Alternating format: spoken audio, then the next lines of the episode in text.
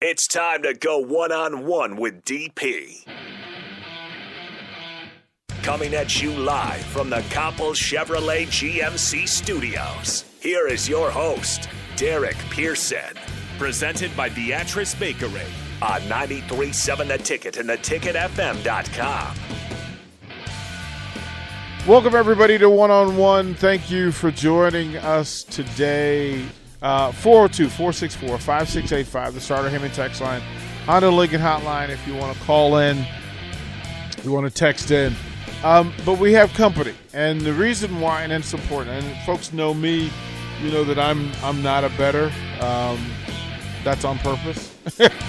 uh, a, a, lifetime full of, of being around sports and seeing what happens when it is done without boundary control or responsibility. And so today, um, we think it's a, it's it's a good thing with Selection Sunday yesterday uh, that everybody have the conf- you know the, this conversation. So uh, I've asked Jake Sorensen to sit in as well because I want this to be a station wide conversation. I want folks outside of this space, particularly as well, to carry this thing through. So, uh, Jake, come on in and, and let the folks know how does this meeting of the minds happen? How does this group, how do these two folks get to you? Well, we are joined in studio by Deb Hammond, uh, the director of Choices Treatment Center in Lincoln, and Mike Chandra, also the education outreach coordinator uh, Choices Treatment Center. And we were just talking back in February how it's important, like you said, DP, that this is a big time of the year where the sports books get busy and people make bad decisions because they get excited about what can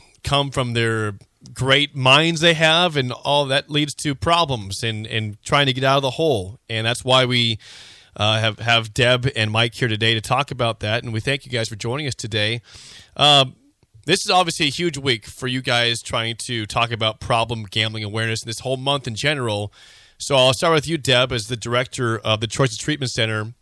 Uh, what what goes on this month for you guys, and, and how you know how important is it for you guys to get the message out there about the importance of being smart with with you know with with the whole gambling concept?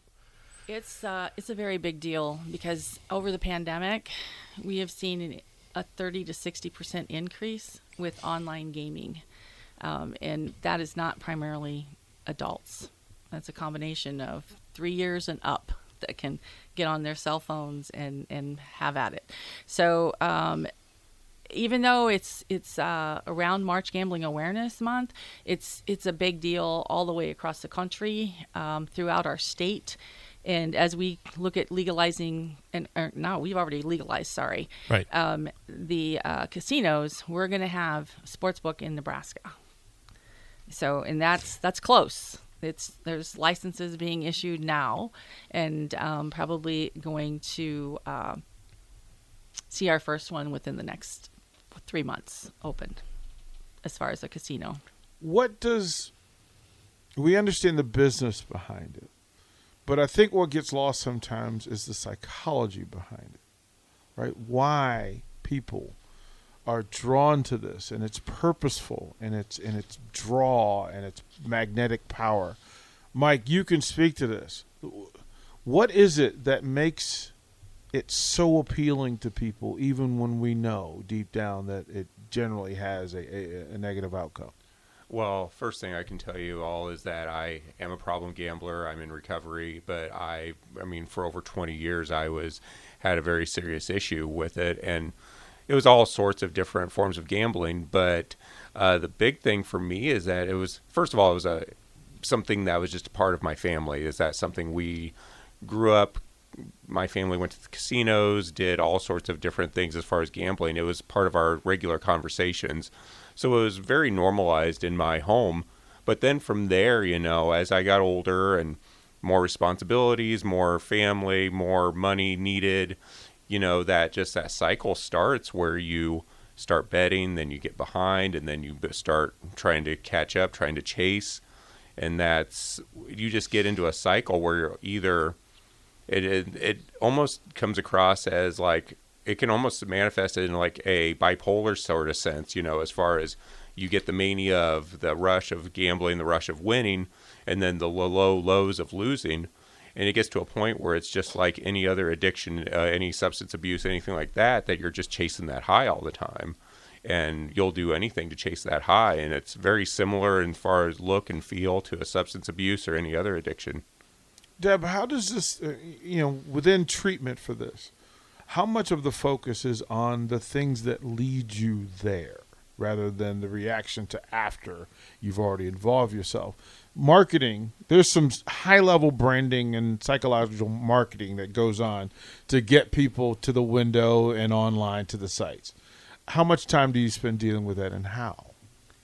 Well, actually, I'm going to probably have Mike address that a little Okay. bit, but I do want to clarify something with all of us. Okay. Because 80% of the population can gamble normally. It, Mm-hmm. It's the 20% that can't, or the 20% that's going to be affected. Okay. And so, a rule of thumb used to be that an addict would affect, affect seven to 10 people. Mm-hmm. Gamblers, problematic gamblers, affect 50 or more individuals Wow. because they're borrowing money. They're out there trying to chase that bet. So, when you asked about the importance of it, um, I, I wish I could put the articulate the words to to tell everybody the pain that's there for the ones that can't. But for those groups of individuals who can gamble normally, they need to maintain what that normalcy looks like. I mean, the minute you start to lie or you're stealing money mm-hmm. or you're crossing that line of spending monies that are not disposable incomes, mm-hmm. then there's a, there's a problem already happening. And so our upbringings are huge. I mean, we are a product of our environments sometimes. We have to break those cycles. So back to Mike as far as your Yeah. actual question. Okay, Mike? I mean, as far as it goes for me, it was a matter of, I mean, in treatment, we broke it down right away. First of all, I was very fortunate. I was treated through choices, and so I'm going to be pro choices, but any counselor would go through the same process, I feel like, as far as we started out just kind of examining my life, you know, doing a timeline of what where this whole where the behavior started, what it looked like. And I feel like it'd be the same with any addiction treatment, but we really kind of started out with just with that timeline breaking your life down, you know.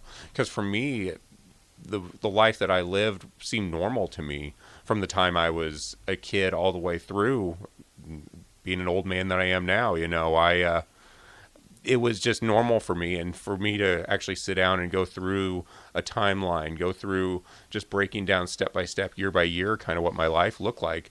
I realized hey this isn't normal behavior. You don't have to live like this moving forward. And that's what got me into treatment in the first place is that i was just exhausted. I was truly living a double life between what i was doing from the gambling side of me versus who i was trying to portray myself to be to the outside world. And that exhaustion i knew it was wrong all along i knew what i was doing wasn't right so for me to actually have someone help me understand that and help break it down for me really made all the difference in the world Deb, what's what's the thing that allows you to get up and do this every day? Because you're watching battles, victories, losses. What's the thing? Because 36 years ago, I stopped sports gambling myself. right, right, So- like uh, that's usually and and and within these spaces, there usually has to be a rock bottom. Well, you can call it rock bottom, or you can call it you've lost everything. I mean, you, you you don't have anything left, whether it be financially, emotionally, mentally. Unfortunately, seven percent of the individuals that we treat have had some suicidal ideation, um, and obviously, when we- we want to prevent the actual successful suicide. So, um, if we can intervene faster, um, or if individuals like Mike or somebody who has a problem, I would much rather treat that early on than to have them be at their rock bottom place. I would much rather do a lot of preventative educational pieces. Um, I, can guarantee you that most sports gamblers of say 12 to 20 they're going to tell you they know that that um, what odds, but I don't necessarily think they understand what the odds are and how directly they can be affected by that. Should, should that be the messaging though? That look, this is not a winning proposition at all. Like it, it just isn't. No, it is. the, the odds are not in favor of the gambler, Right. or there wouldn't be gambling. You know, uh, but again, it's it's it's set out there to be for entertainment purposes. It is not designed, as you said stated earlier, that it is business. I mean, business is business, but at the same time, there's an obligation and a moral obligation that each and every one of us have to take because the last thing on earth we want to see is somebody financially devastated, or they lose their family, or they end up committing suicide we we have to be proactive in stating and and talk about this. This this is a public health issue, and we're we're putting our heads in the It's a community issue. Yes. that Absolutely. affect Thank you. that affects workload. It affects family, um, how people engage in the community, responsibilities, um, all of those things. And I, we jokingly, Jake and I have had this conversation that as a part of what we do, I'm asked to predict and, and suggest. Yep. And I and I, and and I, I, I run away from it uh, in full He did today. He did this. He did this morning. like in full because I understand one what it does to the person. Then it understands at a, at a greater level, an expanded level. You said if it affects fifty people outside of the person who's making a decision, what I would ask is how do you? What is the reach? What what is what's the plan to get into the dark corners to get people to admit and and understand that they need help it's okay to need help which is probably almost as important for people to feel like it's okay to not be okay in this space You said a mouthful there. um, for us, for for choices in particular, um, I met with my bookkeeper and my CPA, and I just said, you know what, we had to do something because we're not getting the message out there. Our calls are up because we we we go out and we do an outreach piece. Um, so therefore, hiring Mike as the marketing director made sense to me. Recovery and marketing go hand in hand. Um, individuals are more apt if they hear somebody talk about it, they're more apt to reach out. Um, also, we're dealing with a different type of gambler. Um, the gambler in my age, you know, I'm over the top here, uh, 36 years not gambling, but you know, you look at the gambler today, and it's all uh, it's technical. It's all online for the most part, or you go into the casino and you place your bet and then you leave. Normally, um, that's not where it is today. It, it's so much online and it's so ready accessible and there's so much done whether they're at work or whether they're at home and you know there's a lot of time that's escaped from tracking is easier right? Now you can follow games and now you get more information on games that maybe aren't local to you or convenient to you. But that also leads to the obsession piece of it too, which I think is a huge part of the addiction in general, and that's something that it has become an obsession with a lot of people out there. And it not it isn't even just your normal betting; it can be your daily fantasy, it can be anything. Here can get to that obsessive point, and that's where the addiction, the really disordered part of it, comes into play. like that you mentioned uh, like the word that triggers fantasy. The the fantasy betting has made it it used to be a, a, a sunday thing right? It was a sunday thing. Mm-hmm. And then it became a college football thing. So saturdays are now involved. And now then there's a sunday night game a monday night game a thursday night game every day of the week. every day of the week now Every with baseball. Now you can bet on pitches. You can bet on lacrosse. You can bet on foreign sports that don't even exist in your space. Cricket. Right? Like all of it. Right? Like for all of it. So, in the messaging, how do you attack? Because you have to attack this. You can't be passive in letting people know that you're here for him. You're there for them. I wish we could be a little bit more aggressive, Right, like in, I- in our wording. Um, I think we offend people when we become aggressive, though. So you know, reaching out, we're we're starting to move back into the schools. Mm-hmm. We will be talking with hopefully junior high and level and up. Honestly, I think we need to be talking to Which you need to say that again so people understand how deep this thing runs. Junior high level and up. I would really Wow. think that, quite frankly, Junior we high. need to be in the elementary schools and just talking about it because kids see their parents, they see their uncles, their aunts, their friends. And I'm not saying that it is all done at home because it's not. Um, honestly, our statistics show us in the state of Nebraska that the majority of individuals learned how to gamble from a friend, Oh, absolutely. not from a parent. but I do have a lot of clients in the past, and most currently, another individual who who learned it from a grandfather innocently. Um, he could do fractions at five. You go to the horse track. You know, um, you used to go play Keno, and you'd go with your parents and. Keno, Keno, glorified bingo, um, is It what is- that It is is. to It me. really I is. mean, in, in my family, look, my, my mom, God love, rest her soul, but that was a thing that her and my sisters would do, and it provided stress, like it, it, it created drama, and I just said, oh, I didn't identify that as gambling. Well, that's the other misconception. Most people in the state of Nebraska don't identify that we have gambling uh, because we don't have a casino, Lottery. But we have the lottery. tickets. Yes, like lottery tickets. That's there are people who are religious about it, and I think those conversations in this space, especially in the sports space, and I use that as the jump off for for for gambling, because they're tied together so uniquely. Uh, televised te- uh, card play, poker tournaments, as such, uh, televised pool tournaments. Uh, I had a friend who bet on bowling. Wow. Wow. Whoa. Uh, yeah, pro bowling, and I went, wow. And then I have a friend who, who he literally bets on pro wrestling, and I, I, I just, it, it took him saying, "Is this weird?" Like he actually just confessed. He said, "Okay, is this really weird? Is this really bad?" And that's when the conversation really begins. When somebody says, I've, I'm accepting that this is not normal and this is not good. if you have to ask yourself that question, Right? You, have a problem. it's the thing. So for middle school kids, how do you reach them? Are the educators a- a boundary? Are the is it just the families? Is, is it the teachers that recognize that the young person is going through some sort of change or stress? How do you how do you approach that?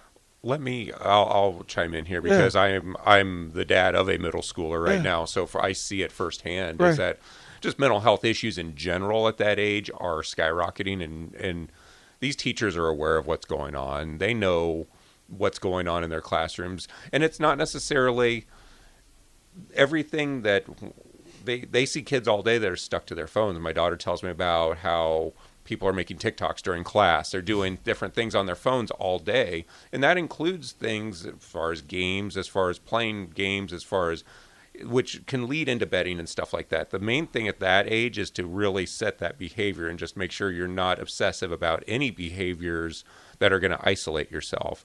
And I mean, a lot of what we do on our phones these days isolate yourself overall. So I think that's a good place to start is working with that. They don't we don't have to go into the nuts and bolts necessarily of gambling, just those behaviors in general. If we can get away from those obsessive behaviors, then work into the gambling piece of it as well. I think that's where you really hit home with your uh, middle school students and their uh, teachers. As a coach, as a and I, and I've been in high schools all over America, and the phone engagement and the phone boundaries set by parents who pay for said phones.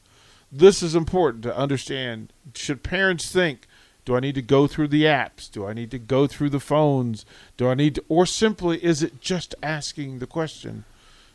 Is this something that appeals to you or that you're interested in? Well, I don't think it's wrong at all to sit down and talk to your children. Actually, quite frankly, the NCAA brackets are going to come out in the paper, and it's family fun and entertainment. You pick those. Um, I know several families that get together and do that. This is our opportunity to talk, though. Talk about the odds. Teach them how what the odds are. There's nothing wrong in teaching what the odds are. Our, life is a gamble. It's it's how we we choose to set those boundaries. Um, I will say this in defense of Lincoln Public Schools they have been very good to us in the past, and with the pandemic, we we had to stop, but I think it will pick back up again, especially on the high school level. The consumer family science classes, they bring us in. They allow us to come in. They allow us to screen.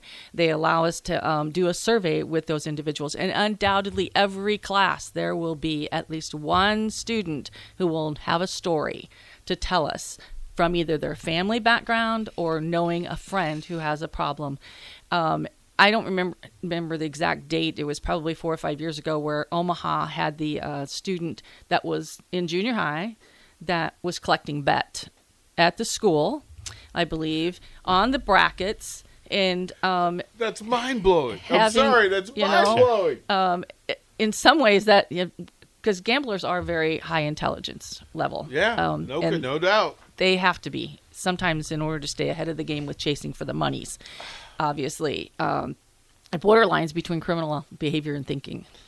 Oh, there, there, there's some bullying at, Absolutely. at a high volume because of this. Like that's the you, when you talk about high school, junior high, and high school kids, when the betting mentality becomes how they live, then the collections of said and the running from, the evading, the avoiding, uh, and the lies that have to happen. How do you address that? What's the messaging to tell a young person? Listen, if you're if you're if you're telling lies to do this, you probably shouldn't be doing it. How do you handle that? Because that's that's a little tough. That's a little tough for a twelve year old, thirteen year old to hear. But how do you handle it? I think just what you just said right there, just being as Uh. blunt and honest about it as possible, because they know. I mean, my daughter knows at 14, she's known it for years, that if it's something that she doesn't feel comfortable telling me about, there's probably something wrong with it. And it doesn't matter if she spilled something in the living room or if it's she saw a friend doing something that she they weren't supposed to, or there, she went to a party or whatever it is. She knows that if she can't tell me about it and can't be honest about it, there's something wrong with it. And we need to be the same way regarding phone usage, whether it's something gambling related, whatever it is. Just having that conversation, having that open dialogue with our kids about all of this stuff is just key. Uh, A- average onset age in Nebraska for gambling is eight to ten years of age when that's they have literally been. what I was going to amazing. ask. That's That's, that's where. That's literally what I was going to ask you. Like, how early are the signs? When do parents need to really start to engage? That's when they're introduced to gambling. Wow. Problematic and, and Eight disordered gambling. I can't I can't even tell you That is because we don't have enough statistics to show us that. Um, our gamblers assistance program is is just getting up and running really well to where they have this website that you can go to and then there's a number um, there for people to call there's screening and there's symptomatic symptoms of problem gambling but this comes back to the basics of parenting i'm, I'm just yeah. I have Yeah. kids. Um, you, everybody in this room knows knows a child. So this again, as I've said before, you said community, I say public health issue. Um, it is a huge issue because it is so commonly and it is so easily acceptable. You know, it's just a little bit. It's just a little bit. Okay, is marijuana a little bit of marijuana, and then we take on to the next drug? Is alcohol a little bit of alcohol, and then we go to the shots? From the shots, we move up to the beers, the, you know, the mix. Whatever it is, it, there has to be boundaries. There has to be communication. There has to be a level of acceptance on what's tolerable.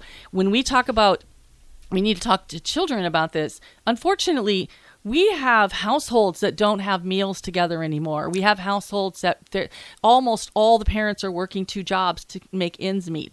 You know, you've got you've got your individuals that we have to juggle our schedules at home as to one's working this shift, one one's working this shift, and who's going to do this with the kids and who's going to do that, um, and keeping the kids active. I, th- I think it's very important to keep kids active, and the kids will tell you. Children love to talk. Oh, they can't wait to tell you who they are. Uh, Deb Hammerman and Mike Chandra, uh, Choices Treatment Center, Lincoln. I have we identified why people gamble? It's Have- fun. It's entertaining. Right? I mean that that that, and the things that are fun to us are often risky to us. Is it the thrill of it that you have to deal with and manage? Is it the consequences of said thrill that you have to manage from? Are you managing proactively or reactively? All of those are questions. Which one's the most difficult to answer? Reactive or proactive? So somebody comes to you and says, I, I'm I want to keep my child from doing this. How do I do it? Or is it simply in dealing with the choice made already? I think there's an education piece to it, is where it should start. I mean, you want to have some proactivity there with it, just as far as having a conversation. I know with I'm very open about my past mm. and my experiences. So I've had the conversation with my daughter, letting her know kind of what I've went through, and this is it, yeah. And this, is I'll just lay it out there. You know, she's at the age now where she understands it, and it's a matter of, and this is with anything. Anything can become problematic. If it, you lose control over it and it becomes an obsessive part of your life, it can be food, it can be gambling, it can be substance abuse, whatever it is. Just being able to have that conversation, just knowing, hey, if something gets out of control with you, that's not right. You know, you can do everything in moderation, but once it gets past that point, that's when you need to start reflecting and looking back and start talking to other people. And it comes back to that communication piece. I, would love to ask you all, everybody in the room. We've talked about it from uh, from the parent standpoint, but just as important and maybe as volatile is the spouse significant other aspect. So, Jake, uh, how would you? just, I just look just to see how you would deal with how I would more likely ask you how she would deal with you. Uh, um, but better question. Better question. But, but what are the steps for a spouse significant other in identifying, realizing, accepting, assisting the person in their life? Well, first of all, if if they're not if money doesn't add up at home depending on how they handle their monies because lots of families don't put their monies together anymore they have their money mm-hmm. his money her money kids money you right. know so money is money's the tool right. that is used to gamble with. But the minute there's a lie or there's absenteeism, um, can't make this or can't make that event, um, those are little telltale signs. Um, obviously, hiding their phones or not allowing somebody else to see their phones. If they're married, they should have access to each other's um, phones. And oh, that's going to cause fights on for, for listeners today. They're, yes, they're, they're I was going to say you just opened up a can of worms. Yeah, right yeah, you just you just set that off. I, I get that, but if, if, we're, if we're being totally honest, no, but about, that's that's the, that's why you have the discussion. Absolutely. Why do you think it's so hard for parents to talk to kids? it's because they're doing it themselves. Yeah, it's it's very it's hard for them to talk to each other. It's a very difficult process when you go gamble over here, but then your children want to gamble. How do you how do you do that? You know? I think from a spouse point, I just want to put up this one point because I'm actually in a class right now. I'm taking uh, classes to become a certified gambling uh, counselor, mm-hmm. and I just got done with one for about significant others. And the biggest thing they talk about in there is that uh, spouses a lot of times are relieved when they find out that their significant other is uh, gambling because they thought it was cheating. Yeah, it's like oh, it's just it's just money. Interesting. It, it's yeah. because it's it manifests in a lot of the same ways. You know that dishonesty, that absenteeism, all that sort of stuff. It looks very similar. They are having an affair male or female, you're having an affair with gambling, like yeah. it or not. Oh, you are not paying attention to that home, and yeah. and that is, and that's why when Mike said that, that is something that was taught many, many years ago. That the spouses that finally came out and actually asked for help, which is why Nebraska, when we legalized the lottery, we actually put in legislation that family members and concerned others can have treatment at no cost as well as the gambler, because it is those individuals that are affected the most. It's not the gambler. We can stop the chaos with that, but we can't. We can't um, make somebody forgive somebody for lying to them. We can't we can't make up the monies that's been lost, the time that's been lost. That takes a joint collaborative effort. And and for individuals that are going to be successful in this, their their support system has got to be great. It has got to be encompassed by people that understand. So working with our our biggest um, intakes right now, our largest number of intakes right now is not the gambler themselves. It is the family member. Oh, it, they've heard an ad or they've seen something, um, and they reach out for help. Um, and then it's an intervention process from that point on. It becomes okay. What are you going to do to raise that bottom? because you have to stop the enabling. If you're the spouse that's enabling and you don't even know you're enabling until you stop the chaos long enough, then then we can get that other person in. We can get the problem It's gambler. it's the tracking and identifying before the twenty third hour, right? Where where hey, I'm really in trouble. to Right. get to that point before it gets there. Um, I think, look for for whatever vices we all have. I think if we all learn one to have the communication, two uh, to identify it, but then finally removing the stigma Absolutely. of it, right? Oh, what are people going to think when they find out that, that, that I didn't have control of this thing, or that I didn't have the money, or I didn't have the resources? Removing the stigma is a huge part of the treatment, I would imagine. embarrassment's the number one reason that people don't present for treatment. It has nothing to do with money. It's embarrassing, and um, we do have to be able to accept this. We're we don't have any choice. We are full full blown gambling now in the state of Nebraska. So, like it or not, we had it before, from the majority of it before with our phones and access to the computers, but now to have have them locally is is even more important for us to be able to talk. And and like I, will reiterate this till hell freezes over. Sorry You're good. um, You're good. it- that 80% of the population can gamble normally. We have an obligation to the 20% of the individuals to not let it get to a point where we have a, either a suicide or we have a family break up. I mean, that is extremely important to us, and that is probably the lead message for Mike is to give people the opportunity and let them know that there's help. One thing that Gap has changed, which I think is extremely important for us, and it's it's going to work very well for for Mike in the future, is when you call the helpline, you actually talk to a live counselor in Nebraska now. Um, and there's on the website you can actually go uh, on and you can in, there's two interviews that are being um, that you can watch uh, two individuals that are in recovery are, they share a little bit about their story and about hope and about how treatment worked and here's a number um, we want people to call before they're 150 200000 dollars in debt we want them before they're 20 30 credit cards or online checks you know we got rid of the check cashing places in, in lincoln but we didn't get rid of the banks that offer the overdraft protection They- at they- thirty-five they're dollars online now. and then you got them online, and you can easy access to cash online. So there's a lot of hurdles, there's a lot of barriers, but there's also help, and that's that is the most important piece for me is is that somebody can listen to somebody else's story. Because if if you if you hear somebody else and you know what they went through then they in turn can begin that process. Now bring in that mental health and bring in that substance abuse piece also because you have to treat from a holistic approach because over 50% of the of uh, treatment for substance abuse individuals in the in the state of Nebraska indicate that there's at least 25 to 35 percent of those individuals that have a gambling problem they're just not being screened for it. So we need to all work collaboratively together to to treat. I'm going to ask you two to stay. We're going to go to break real quick, pay some bills. and come back, I want to go into how folks can reach you, uh, how they can find you, and then the steps that are required to make this stuff work and make it happen. Uh, we'll throw it a break here on 101 937 The Ticket. Download our app by searching 93.7 The Ticket in your app store. You're listening to One on One with DP on 93.7 The Ticket and theticketfm.com.